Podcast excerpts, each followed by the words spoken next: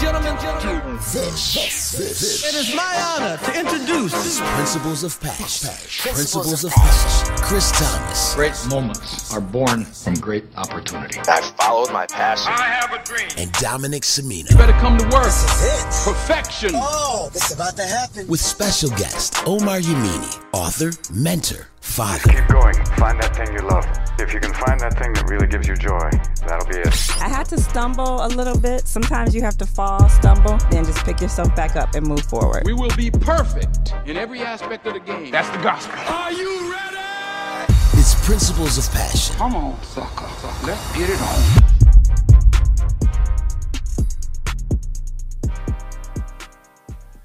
Thank you, thank you, thank you.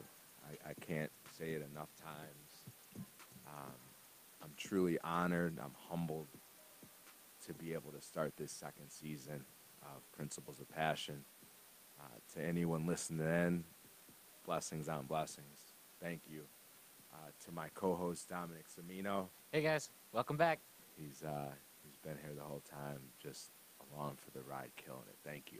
Yeah, man, thanks for Um, having me. Yeah, for sure. And and just again, truly honored to have on a, a very special guest. Not that all of our guests aren't special, but when I think of what we're trying to do in bringing on guests that have overcome adversity while finding, defining, and following their passion, uh, there's no greater adversity in my mind than to spend 15 years in jail wrongfully accused. And so, Omar, uh, thank you, thank you very much, man, for coming on. Um, I'll leave it open for you, kind of just to share a little bit about yourself and, and what, what your mission is right now. Well, Chris, Dominic, first of all, thank you for the invitation. This is truly a blessing. Um, my story is is is is is not unique. This is a story of, of African American males across this country, uh, targeted and, and, and going to prison, either for crimes some of us did not commit or the uh, excessive time for some of the uh, the smaller ones. And uh, as you said in the intro, 15 years in prison for uh, what I was charged with is called first degree murder under the theory of accountability. And in my work, when I travel around the country, uh, warning and educating our young people on this these issues, they associate theory of accountability with guilty by association. That is like the common term, the common theme. So they have that part right. But what they don't understand is the legal part, the the details of how you can be uh, charged in a group with the crime of, of one person. Uh, for our young people, it's, it's theory of accountability in the state of Illinois. When I first introduced that to our youth, a lot of them think I'm making it up because it sounds crazy. It sounds like how can you five people, one gun, one bullet, five convictions. Uh, what about the guy who actually did the shooting? You're gonna charge everybody with the murder? Yes. And that is, I found it in the beginning of my work a tough sell for 15 year olds because it's illogical in their in their way of thinking. It don't make sense to go to prison for a crime I didn't commit, especially young people when they are still in their innocence and they do not like being accused for something they didn't do. Especially if you got children or little people, tell them they did something that they didn't do and watch watch them go off. Right. Right. That's that's powerful. And now you're using uh, this freedom, uh, for lack of a better term, because I think you know you're trying to free your mind from the system, but then also free it to be released. So you're using this freedom to go out and, and impact folks in a special way. What's the biggest challenge for you right now as you as you just speak with the youth? The biggest challenge is the conviction itself. When I'm glad we have a great, a large movement in this country uh, about mass incarceration and ending it and and and uh, prison reform.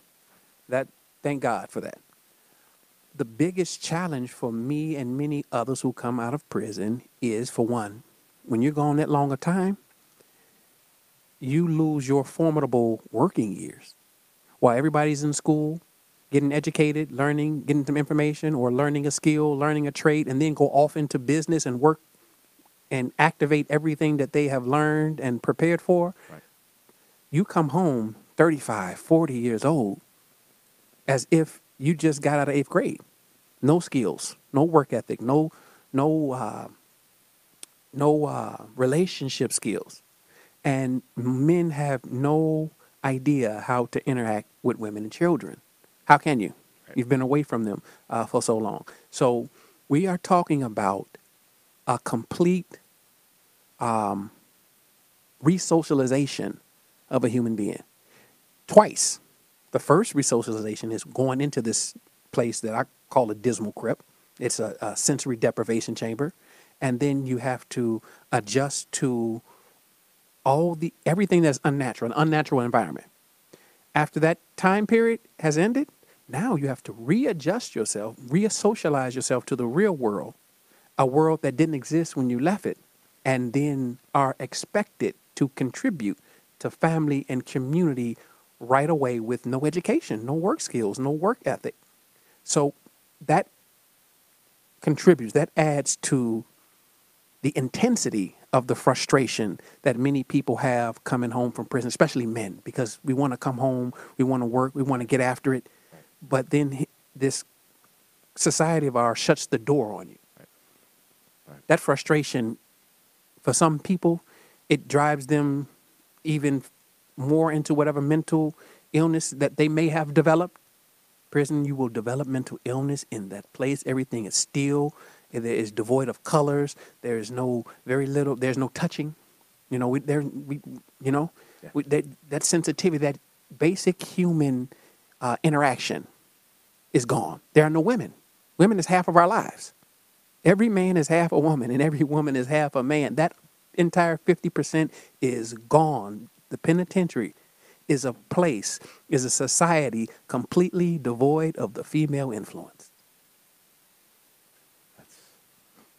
I can't fathom that. That, that. That's tough, and I think it comes back to that theory of accountability, right? Mhm. Uh, because if you don't want to go through that, then you need to hold yourself accountable to the company that you keep. And, and that's one thing that I really want to stress to some of our youth out there and our viewers, and one thing you and I uh, really had a good conversation about too. How how do you do that? I, I Personally, I think it's the single most important piece. Yeah.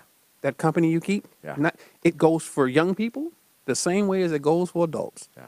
That company you keep is crucial, is critical because that group or those groups are the ones that are going to influence your behavior the most. It's it's it's you know how our parents are their greatest influencers at first? Yeah, yeah. and then your peers, your buddies come in, right? That's that second group, that second powerful influence. That group of people, regardless on regardless of what they are involved in, that's your crew, that's your squad, that's your clique. You are probably doing what they doing. So if you're hanging out with four fools, you The probably the fifth. fifth one. Yeah. What would you say to folks? And I, I was hard headed um, when I was younger, and I had the mindset like, nah, mom, I, I'm the leader. Like, I'm going to lead them away. Mm-hmm. Yeah, yeah. I'm I gonna lead them to the right path, yeah. mom. what, what would you say to folks that have that mindset? I think it is one of the great issues is the miseducation of our youth. We are not trained in early education in preschool, first grade, second grade, third grade, uh, middle school, high school. We are not trained to resist the influences, the harmful influences that we encounter on a daily basis consistently. Now we get those. We like to call it home training, and then especially when you see young people acting out, first thing a lot of older parents or older people say, "Oh, this kid ain't got no home training." Well, this is our society now, so the school has to deal with that. I'm one of the best things that I've seen happen in in recent years is that you see school districts around the country adopting uh, what's called uh, SEL programs, uh, social emotional learning. They are restoring what some of these young people are not getting in the home. They are restoring the empathetic, uh, the empathy. They are restoring uh, how to communicate and socialize without it being violent. Uh, so it is refreshing. It pleases me to see that we have Chicago Public Schools actually uh, is one of the school districts who are they have an entire office of SEL now, and so that is a beautiful start to get our young people to restore the dignity uh, and the decency that I won't say lost, but it definitely in some of our young people seems to be suspended. when yeah you're deprived of it and when you don't have the proper resources coming to your community and there's nothing prompting you to go look for them outside then you have this wall this Mhm. wall up and it's not it's not the real world And that's uh that's something that's really interesting. I did not know they started doing that. It's really good to hear they started implementing those SEL programs. Just um, I just wanted to touch on that just because, you know, everyone, you know, the educational system it it takes you, it tells you what you're what you're going to be in the long run, what you need to be, what you need to grow up to be. And if they're not getting this um, emotional interaction at home and they can't go to school because the school well not can't go but they don't get it at the school it's like where do you get that and emotional learning is a big part of everyday life and if no one ever teaches you how to um, control that it can it can lead to like how you're saying just bad outputs yeah like you just never know what to do with it, that it- energy it can be devastating. I'm I am so glad that many schools have abandoned that zero tolerance policy. Like that is what a teenager does. Okay? That you are supposed to Yeah. mess up, yeah right? right It's learn. part of life. Yeah. So how do you have a policy for a kid that you was once a kid, right? you messed up You right? messed up. Right. These people, these are human beings creating no tolerance policies as if they were never young teenagers and uh, expecting a, a child, an undeveloped mind, a 15 year old, 16 year old undeveloped mind to not ever lose their cool. Knock it off. Just, just stop, please. Never? it's unreasonable I just recently saw in the news. I don't want to get this wrong. I want to say it's either it, one of the states around in the Midwest just uh, passed a bill in their state where they are going to charge these young people uh, with felonies for screw ground fights. A schoolyard fight. You know the, the the stuff we did somebody said something at the lunch table or fouled me too hard on the basketball court, felony not even a misdemeanor straight felony for huh? being a kid, for getting mad, not be- being able for, to deal with for- aggression for not being able to deal with your emotions. yeah What teenager can? What a dog can What a dog can? Yeah. Yeah. So I want to shed some light on my newly purchased book for anyone All right. uh, looking to pick it up. What's wrong with you is what the book is entitled. Uh, my 15 year imprisonment from age 20 to 35. Again, when you think about adversity, a lot of us uh, put ourselves in our, in situations to overcome adversity. Sometimes it's out of our control. Um, this is a situation for you Mhm. where you had control over so much, but then there was some you didn't have control. So, what prompted you uh, to write the book? It was the time. It was. So, when I turned 30 years old, one thing about prison, man, you see people around you. We came in young. We were young, Chris. Okay, I was 19. I just turned 20 years old. Yeah. And a bunch of friends of mine in there, we were young. Yeah. But we matured together. We went from 19, 20 years old to 30 and then to 35 when when I was released. And it was in my early 30s. I was just watching these young 18, 19, 20 year old kids come in, beat up, ripping and running, desensitized by the street life. um, and then get rest, some rest and relaxation, because first things first, Chris, the drugs and the alcohol wear off. Okay, they wear off. Yeah. You're doing this time sober. Right. This is a sober mind being incarcerated and tossed into a bathroom-sized living space. So I'm watching these young men after getting some rest, eating better, sleeping better, then decide to take vocational classes or or whatever academic classes may have been available. And the mind was sharpening. Right? Young brother bad now. His his his creativity uh, evolved. Right? His his mind is in a better place. And he's working and he's writing and he's reading.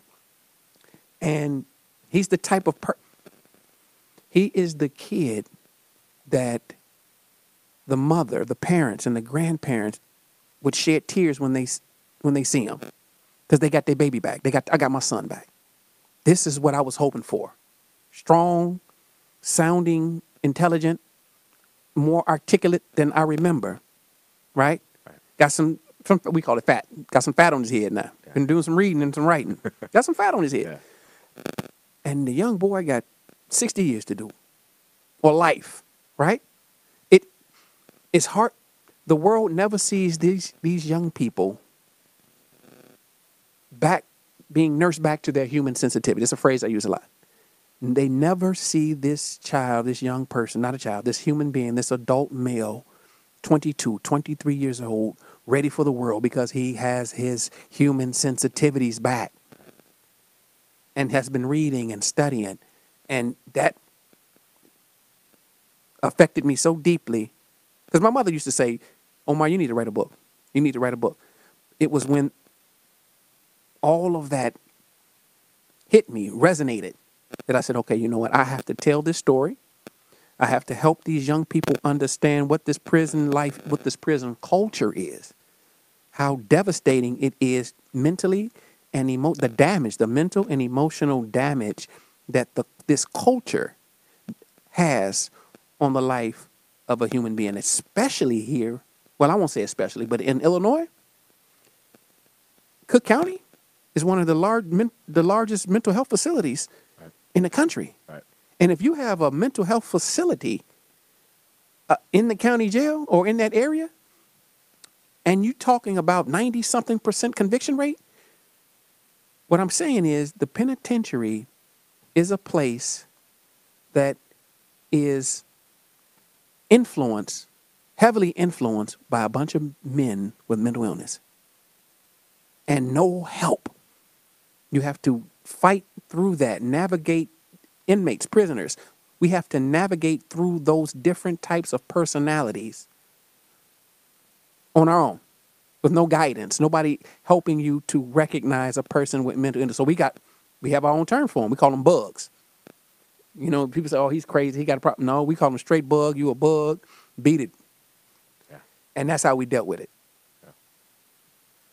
and and the the message is so clear uh, in that you have to really dig deep, right? When you talk about what's wrong with you, that's not that's not pointing fingers. That's looking at deep down what what what is the quote unquote wrong, Mhm. right? But then where does the change come? So uh, in my in the curriculum we developed, the mission is to help our students internalize This is prop, proper perception. Yes. Okay. the proper perception. Our, my comprehending consequences program. Uh, as you int- when you introed me as an author and, and, and, and, and curriculum design, uh, the mission is to help these young people internalize. That's why part of the title. I want you to. And this is coming from within, like like you just said. Now we're not pulling at the other person. What characteristics of the types of personalities that I introduced to you, not only in the book but throughout the curriculum, do you have in yourself or in, in, in your friends? Okay, we're not pointing a finger at nobody else. This is all on you. What can you do to keep yourself out of prison? Right. Not nobody else. It's ironic that I was charged with theory of accountability. And let's talk because I know we we touched on it. What happened? Can you can you walk? Uh, and I I, I, don't want get much into the case. Yeah, I don't want you to. I just want to kind of let the viewers kind of understand a little more. So I was charged with uh, a murder that was committed by someone else. And that it is the kind of charge that grabs a group of people for the actions of one person. It's a flat out how to grab as many black and African Americans and, and Latino males as you possibly can get. It's like get them all for one charge. Five people uh, in a group. It it could be one gun, one bullet, one shot, and all five of them get charged with the murder or whatever happened to that person. That is real here uh, in the state of Illinois. So, as far as as what happened, that is what happened. I went to prison for that same law that grabs a group of people for one action. And it's a it is the damnedest thing on the books. It, it, it is nothing like it. I've, I've I've known young people to get picked up and get cases put on them for sitting on an alley. Okay. In a young 15, 16 year old's mind, especially in areas where there may be drugs, right? The logic of the kid says, you know what? I'm not touching these guns.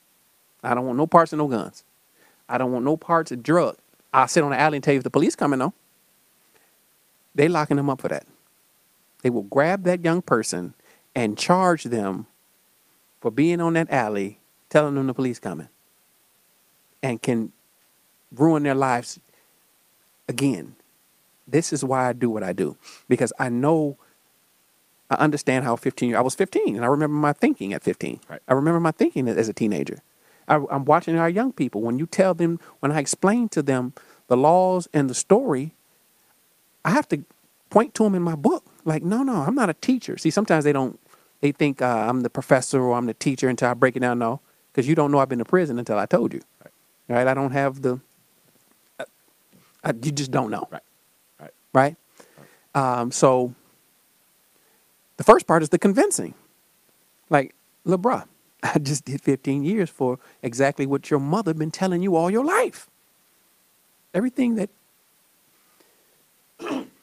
everything that people who care for you, parents, grandparents, teachers, anybody who care for you at any point in time in your life, they have always warned us about these issues, these, the company you keep, and that you can possibly go down for something you didn't do. It comes to life. It doesn't come to life to these young people until it actually happens to them or a family member.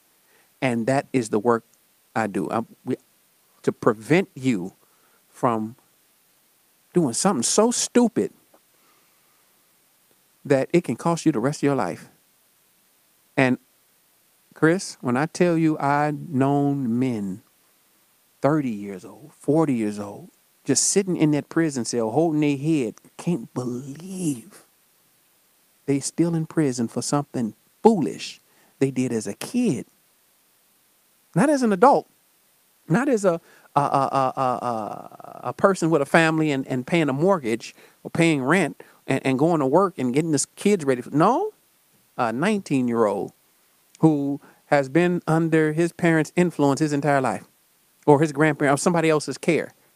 And then to see this young person with 20 and 30 and 40 and 50 years, it, it, it, it is, is nothing like it.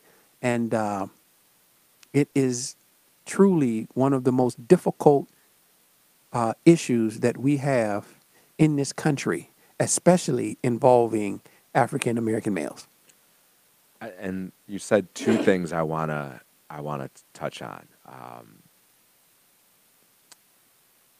I want to wrap around what you think are the top three things that are affecting our criminal justice system priority. But before I do that, um, you brought up just a kid sitting on a corner.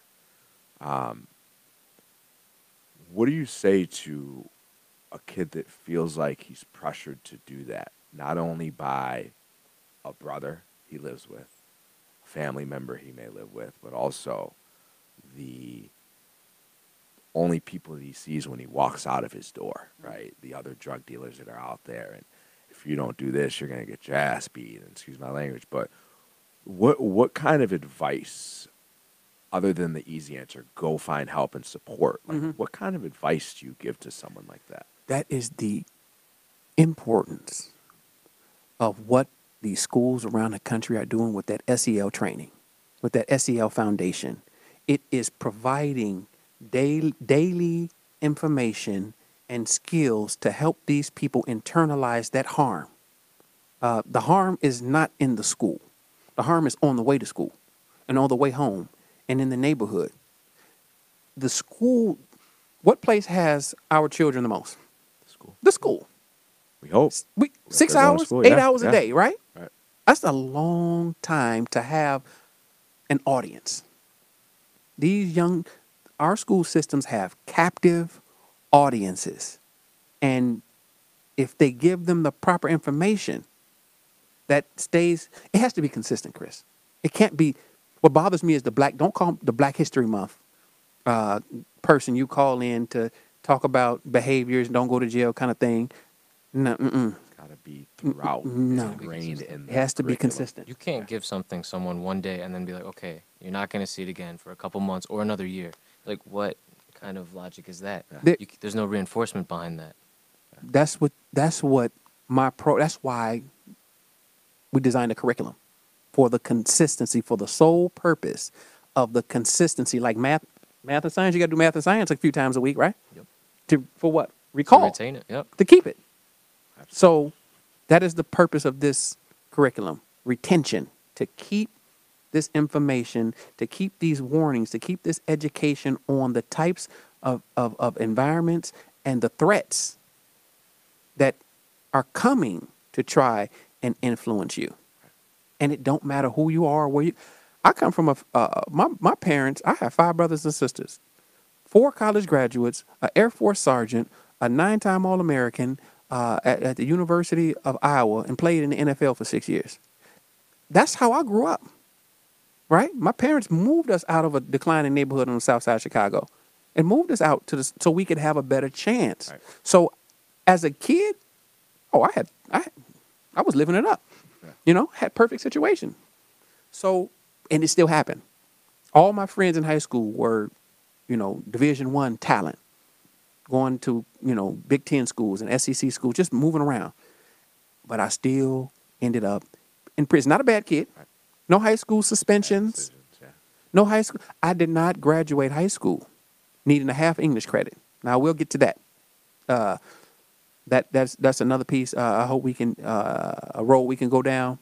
But chris they need help. They need consistent help and they need the our education our educators to not be afraid. And and i'm just to say it because it, it it it bothers me like to the core that we have a lot of African American educators in this country. I, I mean, a bunch of them with master's degrees and PhDs in education. And prison is, especially mass incarceration, it is pretty much our issue. So these educators have sons and nephews and uncles who have been in prison. They know what it is. They're getting those phone calls. They, they're sending money home. They're talking to their sisters and their brothers about, you know, this guy here, how's he doing in the penitentiary? So to resist a program that helps the people who are being targeted, it, it baffles me to see, to know that there are not many programs in our schools, such as, I don't know if any, be honest with you, even our alternative schools. These alternative schools are like last chance spots for kids. Like if we don't get them now, you're going to prison. I don't see these programs in these places. So it's I'm looking, I'm I'm pulling my hair out and I'm wondering what is going on with African American administrators that they will not address a core issue that we have in this not just a particular community but across the country. This is everywhere why won't you address this particular issue, especially with the uh, the avalanche of SEL. So hopefully um, they see it and can uh, understand the urgency of a program like this. The, that crime bill was real. It wiped communities out across this country, just left them vacant. These young people out here who you see ripping and running, these teenagers, 18, 19, though these young people out here in these streets right now, Chris, are the children of all of us who got swept up in the mid 90s. That's who they are. It's scary, man. These are our kids. Yeah. Now, a lot of us are returning home, which is interesting. This is this this was 2019. A lot of the men I spent a long time with in prison, a lot of them are home and, and coming home, and it's time for us to to work on uh, all the things that that that we said we were going to do uh, and, and help these young people and help our communities and, and our families to just just to restore some some dignity and some decency in, in, in our behavior because this doesn't have to happen. We can fix we can fix this ourselves actually if, if we are committed to it. Yeah. Yeah. That I mean, everything that you say, like I've had goosebumps the whole time, um, because uh, people don't hear about this enough, and uh, how this can have an impact on on a full community, let alone uh, the world itself, and just the mindsets of people.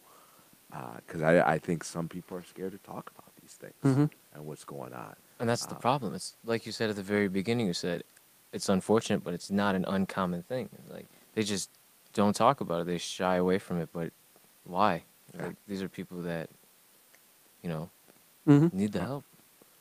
What do you uh, think are the top three things wrong with the criminal justice system right now, in a order of priority?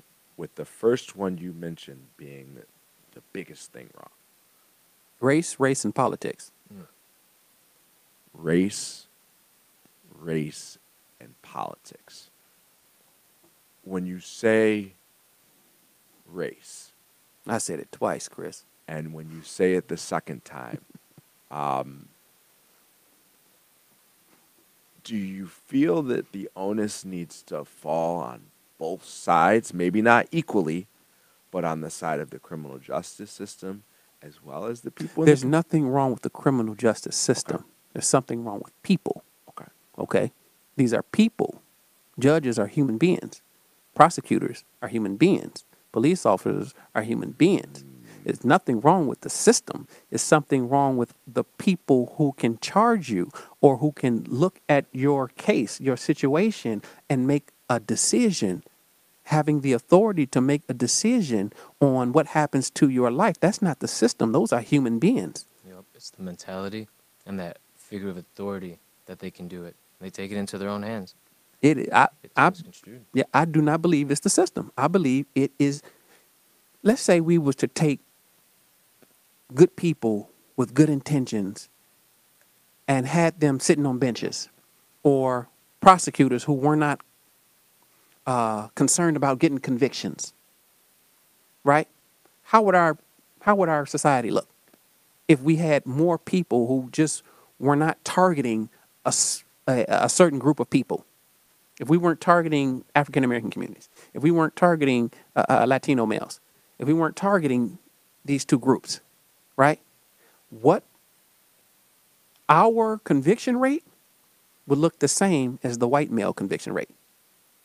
It's not, in my opinion. Some people may, you know, people Yeah, do yeah, have an sure, opinion. Some for people sure. think the system is completely broken. The system is there. It's the people who are in those positions who are making these decisions that are are, are persecuting certain groups. So let me ask you this. Would you then say that the system is broken? We can say what we want to say about it. Right. I don't know. I, people are broken. Yeah.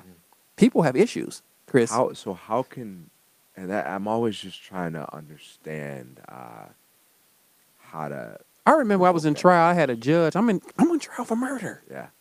The judge was up there looking through his newspaper. There's something wrong with people. Yeah. Chris, How do you? when I got arrested, when I was getting arraigned, I was had to be. I got arrested. I was in the county jail day number two, two, and I had to go see the chief judge. And we walk in. We go in the courtroom, and it's split off. Half of us who was just new on the new. That's what we call it. The guys who just arrived, and on the, this side was like family and attorneys. Right, split down the middle. A door opens. Here comes all these prosecutors walk in white, all of them white. They come in chatting, kicking it, hanging out like they just saw a movie, just went to lunch, all had a good time together, right? They walk up to this bench. They get their dockets, their case files, or whatever, right? Looked at, turned, and walked right back out the door. Not one time did they look at this stuff and see who the people they were about to prosecute. We were business as usual to them. They did this so much, overwhelmed by so many, especially the public defenders. Oh my God, you give a public defender so many cases. How the hell is he supposed to do anything? But the point I'm making is the people are the ones, human beings are the ones who are making these decisions on who to prosecute, how to prosecute them, how much time. A judge is not the system. A judge is the one who says, you know what, this boy came from a good home, so I'm not going to charge him with rape. That's not the system. That's a human being made that decision. Yeah, like they feel sorry for him for some reason, Yeah. right? But not sorry for this guy here. right? Exactly. Yeah. So, so the empathy, they have more empathy for their own than they have for others. Because whatever they were still raised in America, they some people have some of some of these. I'm not putting this on everybody. I swear I'm not. I'm talking about the ones who make these decisions, who continuously uh, uh, make us say the system is broken. Because there's some people who do the right thing Absolutely. right? And if we had more of that type who's not worried about an election, who's not under the pressure, under any political pressure, who have the courage to do the right thing. And like to that, and that's why I struggle so much with that balance between the people and the system. Because for me, I look at a system as a way of doing things. But why do something that's not working? Mm-hmm. And so you can't change. You could change people mm-hmm. to a certain extent. People are going to do what they want at the end of the day. Why not try and change the system so that it weeds out the bad and, and harnesses the good? And so I try and focus less on what I can change. Like I can't change the way someone is going to do something or react. I could change the way they're going to think about it. What I can do is develop a system that gets them to think differently. And so I, I struggle with that. Is it the person or the system? Well, You it's know? it's it's the same as let's go to race. You have a white kid and a black kid. Same similar crime, right? Same judge. This kid, the white kid, gets a more lenient. Both of them first time offenders. He gets a more lenient charge than this one, than the black kid does. You know who makes that decision? The judge. How do you? And I, there's probably no answer to this, right? Because, but how do you fix the systematic part of that? Because race is always going to be there. There's always because from the time of before we could speak, we were separated by the color of our skins. So because we know that's always going to be there, Mhm. how do we focus on the systemic piece of it so that that forces the people to act accordingly? That's the politic part. I said race, race yeah, politics. yeah, yeah, Right? yeah. Laws. Get rid of prosecutorial immunity. What is that? And for those of us that don't know, can you explain more? It, means a prosecutor can not be charged with doing some bogus stuff to you, and he know he doing it. Bottom line, I'm gonna put it straight layman's terms. He know you may be innocent of these charges. There's evidence to suggest it, and he prosecutes you anyway and leaves it up to you to put forth your appeal to get yourself out. He cannot be charged, he or she cannot be charged with a crime for doing that. That is crazy. It's nuts. That the right thing, you, you're not forced to do the right thing. That's crazy. That's very America. Yeah. So again, race, race, po- the politics can change it. Especially, we're witnessing that with this uh, current administration and how uh, uh, uh, the two parties are clashing and going after each other. Right? All you gotta do is change some laws here, here and there, and people fall in line with the laws. After a certain while, okay, you know, we lost that battle. Okay, fine, they won. Just do it. The politics can can change the way judges uh, operate from that bench. The politics can change the way prosecutors uh, prosecute citizens. And the politics can change the way uh, the police interact with citizens. The accountability piece. Right. Put accountability on all three on, on, on the law and the judicial system and, and, and see what type of remedies. Watch these numbers plummet. Yeah. Give up these laws. It's like it's like the civil rights laws. They didn't just stop beating us down because all of a sudden, oh wait a minute, this is wrong. We can't hurt these people like this. No. This country had to pass laws to make us stop getting terrorized. So you have to pass laws to make people stop doing things to other people. No different. They didn't just have an epiphany. Oh, this is no, you know what? We're not gonna hurt no more black folks. Yeah, come on in. No, they had to pass laws to stop that across this country.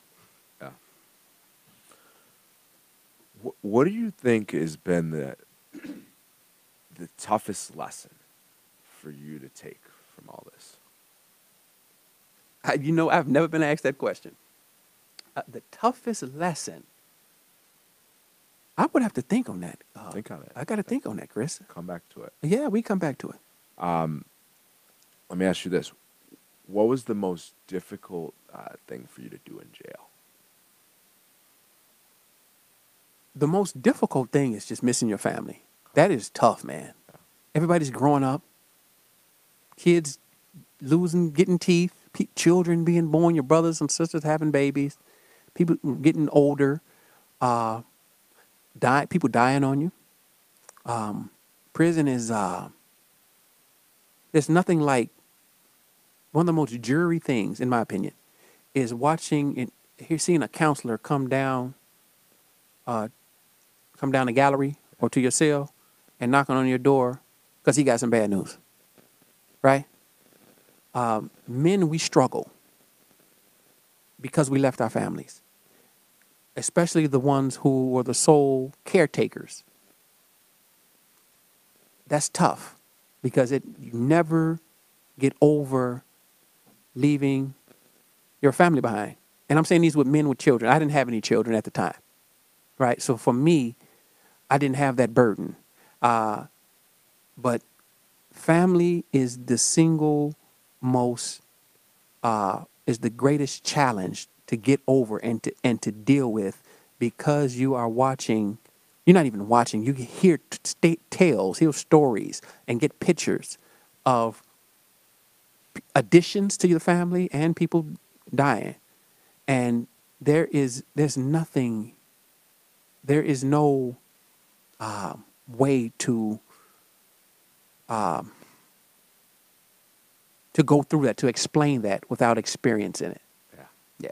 So that family is number one, number two, and number three for most people in prison. Um, that that support system, because you need it, you definitely need it. Uh, because that place, it could care less if you live or die. The guards, the behavior, and a lot of inmates. A lot of got a lot of the ones who have thrown in the towel and decided, you know what, uh, and this is one thing that bothers me about prison because you have some men who will say, you know what, since they treat me like an animal, I'm gonna act like it. And you have some guys who just take that on, they adopt it, and they, and now you are behaving Like they, like they want you to behave.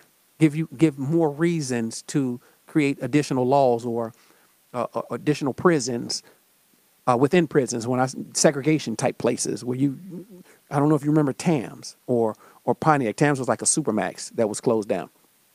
Uh, but we have here in Illinois, it may be open now, but uh, uh, but the guys used to get sent to Pontiac uh, in prison. It's it's more for segregation. It's the prison within the prison. So you give ammunition uh, uh, to to lawmakers to do to create even more harsh punishments for people. So I have to ask, how how did you say so strong-willed, like throughout those 15 years, like not succumbing to any of those like emotional overwhelmings? Uh, you know what? First, number one, faith, faith, faith, uh, God fearing. Uh, two, family, and then the last part is was me. Uh, m- my will to not want to be influenced by that culture, right? And so I was like, that came about 25 years old. I was like, you know what? No, I don't want no parts of this. This is madness. These people crazy as hell. These bugs. Everybody is a bug. Uh, the guards, the administration could care less about you. Uh, and I had to stay busy, and my family was real uh, influential, real supportive uh, in in that piece. Um, so it was kind of it's interesting the behavior of men who had strong family support. You can kind of tell. You know what I mean? Yeah. It was a, it's a different. It we walked different. You know, we spoke different. It, there was hope. You know, there was there was hope that when when my sentence end, my family, especially the families that had some some some uh, some social capital, right? My family can is strong enough and educated enough and professional enough to uh, add me to their networks. You know, to reach out to their people who they know and say, okay, this is my son, this is my daughter. Uh, we need some help, y'all. You know, calling in all favors. That's a beautiful thing to have. For the men who did not have that, it was a struggle for many of them. Not all. Some were just iron will when they can. I mean, you, you, you, prison is an interesting place, man. This prison is a, it's a, it's a, it's a, it's a, it's a culture. It's a, it's a, it's a society. It is a society of captives, and it's a microcosm of what we have here, just all male.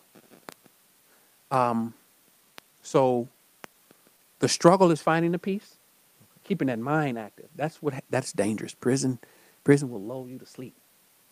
Okay, you reading because you have nothing much to do. Uh, if some places the libraries are a tragedy, right? It's like almost as if it is intentional that you got this raggedy books and types of information on these shelves that nobody cares about. But you ban all the good stuff. I had some, we just got some places in, in this country that my book, that book that you got right there, is banned. It's not allowed in the prison. In fact, I had a prison, I sent that book to some friends of mine who I did my time with, and they sent it back. The book was banned because They they, they them to revolt. control Yeah, they give don't them just control of information and hope and Yeah. and getting your life together you know what i mean or if they may feel that the prison is being bad mouthed banned don't let it in so prison the prison is the world's great, greatest frustration that's what it is if you can figure out a way to navigate, to live through the day to day frustrations, then, and the best thing to do that is that inner peace, whether it is, for me, it was faith, you know, uh, for other, and, and religion, and for others, is meditation of some kind, or, you know, activities, staying busy, staying trying to you know get assignments. I won't call them jobs because there's no jobs in prison. We got thirty cent a month, but excuse me, thirty cent an hour, fifteen dollars a month. Wow. Mm-hmm. What's that? They're about thirty cent an hour or something like that. That's what. That's what. That was the. that was our pay. It's called state pay, and you better go get you some some hygienic products with that little fifteen dollars if you don't have that family support. So, frust- frustrations. Um, there is the biggest frustration in prison to me was in Illinois. We have a they have a what's called trafficking and trading, right? Dominic, Yes. I if if the officers saw me handing you some these right here, he can come take it from me, right? Write me a disciplinary ticket and take away my privileges or possibly send me to segregation, right? All I'm doing, Dominic told me he was hungry. So I gave him some chips and some cookies. Neighborly needs, basic human, my man hungry. I got some extras over here. Here you go, Dominic. We would have to go in the back around out of eyesight for me to hand him that. And then he would have to take what I gave, what I gave him, and tuck it under his shirt, hide it. He got to hide it because the officer could take it from him. We're talking about a bag of chips, Chris. We're not talking about nothing else but a damn bag of chips and some cookies, and will take my rights from me. N- no visits. No visits, no phone calls. You can't call your family. No visits. Your family can't. We we were allowed to have uh, small TVs and, and little radios. That take that from me. Put me on restriction for thirty months. Uh, excuse me, three just months. eating. Just for For not just not for eating, for feeding a needy person. Chris, those are the frust- those are the types of frustrations that build up the stress and the and the anger, the mental and emotional uh, uh, uh, anguish that that I speak about in my book, and and and what I warn our young people about. You you you have not witnessed that level of petty ever, especially when it comes to doing neighborly needs. moving, man. It's it's a sad uh, issue, Mhm. and, and I don't I don't see it changing, unfortunately, anytime soon. Um, what I do see changing, to your point, is the different programs that they are putting into the schools uh, to educate people. Uh, because before folks go into jail, they need to be educated. Mm-hmm. Um, and so I'll leave you kind of with this last question. What would have been some things? Um, let me let me restate that. What mindset or activities could you have put in place of what you were doing uh, when you were hanging with the wrong crowd? So for me, that's a story. Because, and this is a dangerous time, I did not graduate high school. I went to high school, I went to all 12 years. No suspension. I do not remember ever being suspended from school. I had some in school stuff, talking crazy to a teacher, go sit down in the office for the rest of the day, kind of things like that. Never suspended, sent home for, you know, the 10 day, whatever that is Yeah. thing, ever in my life. Uh, well, I take that back. I remember in eighth grade, we, we got caught doing some stuff at the school, and I got, but high school, I did not graduate needing a half a credit. That time, that age in a young person's life is so critical. So when all my friends graduated, went off to college, right? Job Corps, some of them went to the armed services. There I was floating in that no man's land, that place where young kids who have not prepared for their futures or have nothing to do after high school, have no jobs lined up or no schooling lined up, they just out here, Chris, floating. Nobody has to hold their hand anymore. That you, it does not register on you, on the young person, how well they have been provided for until you're 18 years old, until you graduate high school, and ain't got nobody has to hold you, nobody got to give you nothing, and you have no plans, and you just out here. So that happened to me, and so I came out here floating right after high school, needing a half English credit, and I did what so many young people do. I found me something to do, found me some things to get involved in. My, my the people I grew up with, my high school buddies, they've gone. They went only- off to You only had the people that were left to hang out with. I found some new friends. Yeah. Yeah, Yeah. gone. Everybody went off to. And then the thing about it's it's funny. eh, well, that's another road, another a tale for another time. Um, so keeping your head in the books, you think could have helped for sure, for sure. That's one thing. Had I graduated? Oh, had I graduated, this would have never happened. Yeah. No way. Yeah. No, no. I would have went off to doing what, whatever. You know, I had a group of friends that went down to some uh, uh, HBCUs. I probably would have went with them. What could you have done differently, even having not graduated? If you just again, I know we don't ever want to regret something. If you look back on it, though, Mhm. would there be something you would do differently? Well, of course. Yeah, Of course. how- well, it looking back on it, Yeah, yeah. looking back on it, of course, the hindsight is, you know, you you brilliant with hindsight. We- what would you have done differently in terms of that time period where, hey, half credit short? Oh, I know what I would have done different. Uh, because wh- after that half credit, I went straight to summer school. Okay, Chris, my whole life is a story. so, after high school, that half credit, I went to uh, a friend of mine wanted to join the Navy. Right? We didn't we, we didn't have nothing to do. I didn't think I was going to graduate. I mean, I knew I wasn't going to graduate because they let me know the English teacher. I had an English teacher that was retiring. He took me with him. Right? He said, "I mean, you've been playing all this time. You, no, I can't let you do it." Right? Didn't give me the half credit. Uh, number one. Um, so he wanted to go to the this Navy thing. We go down to what is it? Is it Great Lakes? Yeah, yeah. Where the base is up there. So we went up there and passed the test, aptitude. Passed the aptitude. We fresh out of high school, so the information was still on our brains. Killed the aptitude test, but I didn't have a high school diploma, so they couldn't let me in. I guess I, Chris, I have been sworn into the United States Navy. Okay, but they had to give me the the discharge because I didn't have Credit. the credit. So I go to uh, South Suburban College in the South Suburbs, and I was taking the class. Uh, the the guy that I was with fails the aptitude test.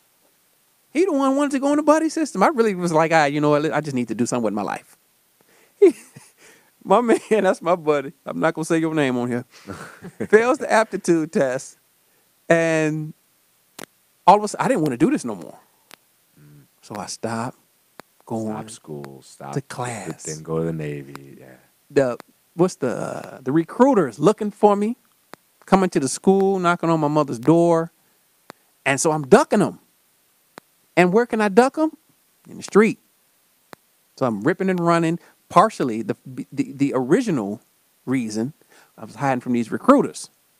I'm, I ain't going to no Navy. My man gone. I, this was his idea. Now, if they was gonna keep us together for a first part, we, if I decided I like this later, maybe the initial move out of the house and ripping and running the streets was ducking the Navy recruiters. And that's how it all began. But you know what? You're here, man. You're here. Yeah. And without that, you would not be able to touch the people that you're touching. Yes. And, and without going through the, the grit, the perseverance, um, you wouldn't have the message that you have right now that is influencing so many people out there Mhm. right now. And so I can't thank you enough. Um, again, our mission for Principles of Passion is to bring on folks that are truly overcoming adversity. And this Um, was very yeah. moving. Yeah. But And- I needed to be more than moving, Chris. We have to warn and educate these young people on these influences that that can like derail everything you and your family ev- that you're planning for your futures. They have to read this book. One thing about this book. So we had a we had a school district made it mandatory reading a couple years ago for all the freshmen uh, in the district. We've had other school districts add it to their social science classes or uh, their English classes uh, or their social justice classes. Nothing but excellent reviews from the principals, from the teachers, from the superintendents at the different school districts, even at the universities. Uh, we have a university dean here who called in Chicago, who is saying my book is the best thing he had read since the autobiography of Malcolm X.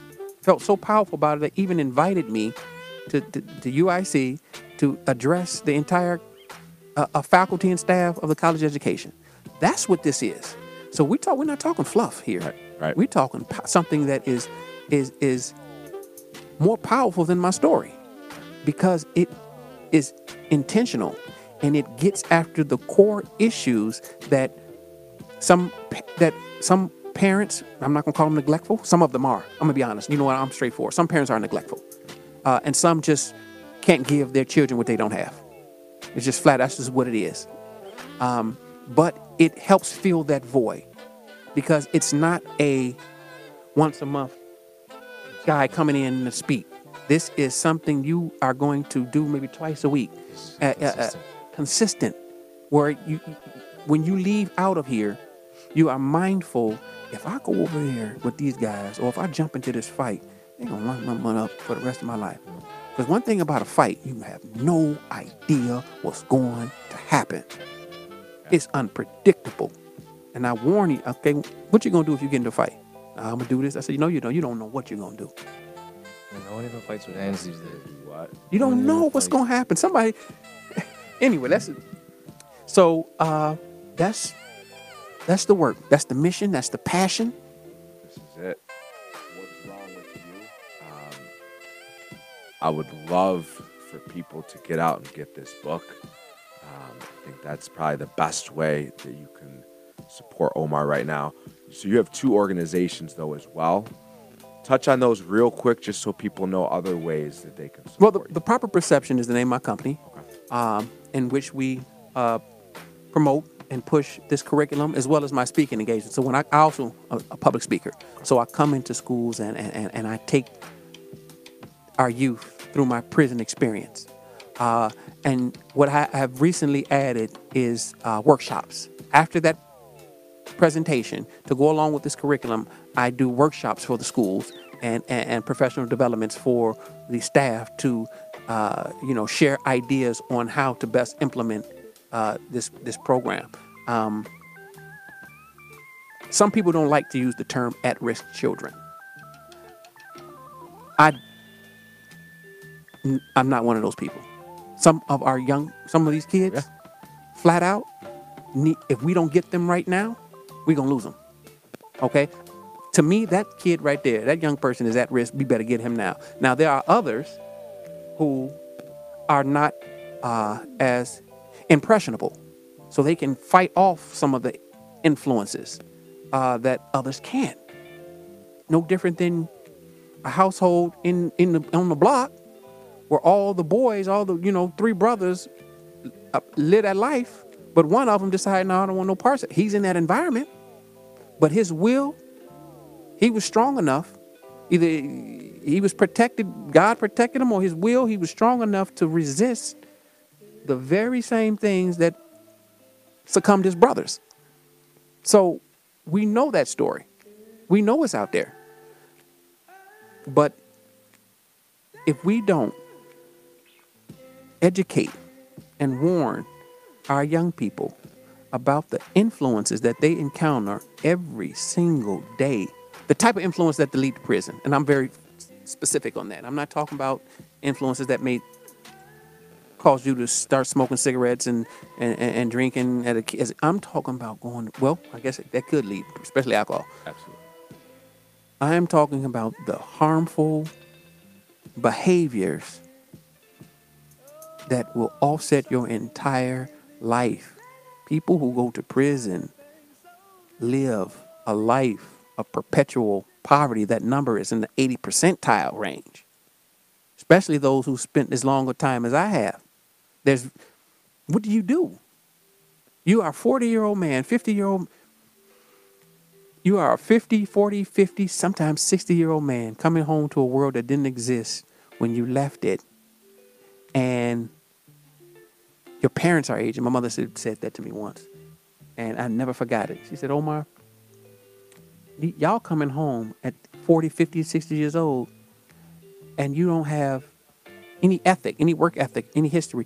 And your parents, if they're still alive, they're getting older. You have absolutely no idea how to care for your aging parents. And I said, damn.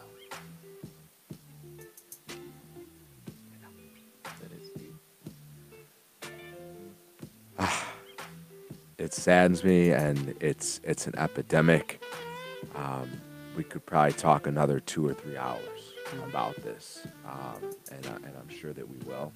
Um, love to have you back on. Yeah. Again, for those of you tuning in, please, please, please uh, go out and do research on Omar.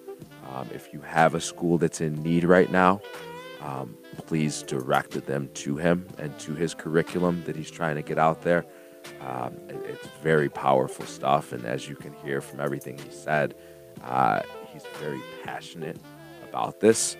Um, and so I'll, I'll leave it with that. I want to thank everyone just for, for sticking through uh, everything that we've gone through. There's a lot in the background uh, with, with your passion first, and obviously principles of passion, uh, and really just trying to keep our mission strong of bringing on folks that have overcome adversity while finding, defining, and following their passion. Um, with your passion first, uh, we are looking to be the industry leader in workforce readiness festivals, workshops, and events.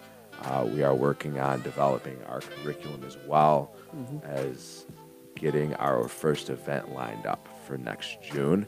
So, a lot of things uh, from a legal, from a compliance, from a marketing standpoint. Uh, but again, the mission uh, is is to change mindsets and overcome stereotypes. And uh, Omar is is doing just that with his company, with his book. And so we appreciate you again, Dominic. As always, thank you very very much for your time, your commitment, and, and just you being you, man. And to everyone out there, um, just keep in mind, it's hard to follow your dreams. If you don't, you don't put, your, put your passion passion first. first. Thank you. See y'all soon.